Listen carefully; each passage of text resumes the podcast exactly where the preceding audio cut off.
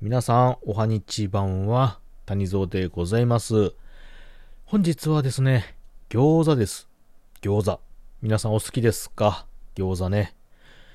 もうご飯のね、おかずとしてもですね、際立った成績を残しております。片やおつまみですね。お酒のあてとしても万能。特にビールとの相性は最高な食べ物ですよね。うん。まあ、中国の方からね、入ってきたとも言われておりますが、あもう完全にですね、現在焼き餃子に至っては日本でね、作られた、進化したものとして、逆に海外に出てるぐらい素晴らしいものですけれども、その餃子についてですね、ちょっとあの、思うことがあってですよ。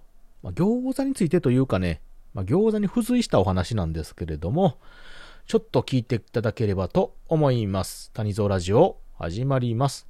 Welcome to the cafe where you can heal your heart with an elderly gentleman. Tanizon Radio.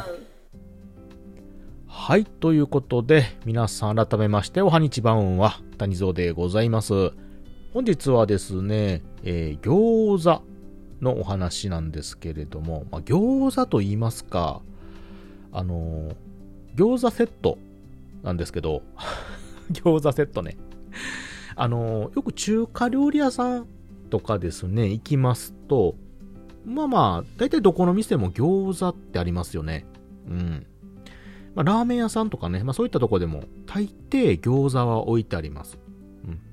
うん。でですよ。皆さん、あの、まあ、餃子単品でね、食べるっていうことって、まあまあお酒のあてというか、おつまみとかね、えー、ほんまにあの餃子しか置いてないようなとこを除けば、まあまあないと思うんですよ。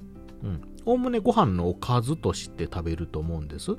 なので、まあ餃子を頼むとですね、まあ他にも麺物であったりとかご飯物がつくと思うんですけど、うん、で、私のね、よく行く、あのー大好きな王将さん、餃子の王将ということでね、うん、とても有名な餃子の美味しい店があるんですけれども、まあそれとかですね、他の中華料理屋さんでも大体あの、餃子定食、もしくは餃子セットっていうのが置いてあるんですよね。うん。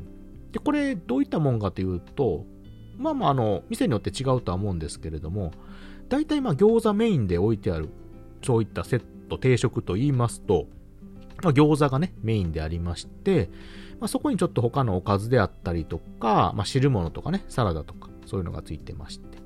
で、メインでね、おおよそ多分白米がついてるんじゃないかと思うんですけど、特に王将さんの方も大体ね、白米、ご飯ですよ、がついてるんですよ。で、これはですね、あのーまあ言うたらその餃子とご飯の相性、これ疑うべくもない。もうめちゃくちゃ美味しいんですよね。もう無限ループするぐらい、もう餃子を食いの、白米口に入れの。で、それが終わったらまた餃子食いの白米入れのぐらい。で、まあ、餃子をワンバンさしてね、ご飯の上に食べるっていうね、えーテクニックもあるぐらい。まあ、それはもう相性抜群なんですけれども、ただですよ、これね、ちょっと考えてほしいんですけど、あの、中華料理屋さん、あるじゃないですか。で、大体餃子食べるって言ったら、まあ、専門店とかね、ラーメン屋さんとかそういうの、専門のところを除きますと、中華料理屋さんで行くとですね、大体そのメインの主食となるもの、いわゆるご飯になるもの、変わるものと言いますと、結構あるんですよ、中華料理っていうのは。例えば、あの、さっきちょっと出ましたあの、ラーメンものね、麺物もかなり種類ございます。いろんな種類がね。チャーシュー麺、普通のラーメン。で、ラーメンの味も変わればですね、まあ中華料理だったら担々麺とかね、揚げ麺みたいなものとか、焼きそばとか、もうかなりの種類ございます。うん。で、片やですよ、ご飯物。これもですね、中華料理というとかなりね、結構バリエーションがありまして、あの、日本であればですよ、まあ、結構あの白米を中心に食べることが多いですし、あと丼物とかもね、まあ、それ専門店でそれぞれあるんですけれども、中華料理屋さん行きますとね、あの、行きますと、結構あの、いろいろあるじゃないですか。例えばあの、ご飯物って言ったら、白米以外に焼き物ですよね。いわゆるチャーハンであったりとか、あとあの、チャーハンにもね、種類がキムチチャーハンであったりとか、高菜とかね、いうのがあったりとか。うん。で、片や、あの、かけるものね、丼物で言うたらですよ。麻婆丼とかね。あと、天津飯。あと、中華丼か。等々、結構種類たくさんございます。うん。こういったね、たくさんの種類があるということはですよ。結構あの、メインのものっていうと、まあ、一品頼んだら、まあまあまあ、結構十分なところあるじゃないですか。うん。で、それプラス、まあ、おかずは何品かね、頼むということであるんですけど。なので、そこにですね、こう、白米を食べる。当然、餃子との相性はね、さっき言ったように完璧なんですけれども、あえてね、中華料理屋さんで白米を食べるっていうのは、なんかちょっと少々もったいない気がしない。でも、ないと思うんですよ、私は。うん、あえてね。うん。なので、そこでまあ、チャーハンであったりとかね、まあ定番やったらチャーハンですかね。うん、とか、まあ、とかの丼物とか、まあそういうのをちょっと食べたいというとこなんですけども。ただこのね、あの、セットもの、定食ものって言ったらやっぱりちょっとお得なんですよね。うん。なので、ちょっと例えば餃子2人前とかのセットになってますと、そっち頼んだ方がお得なんですけれども、どうしてもこの白米、ライスがね、まあその、浮いちゃうと言いますか。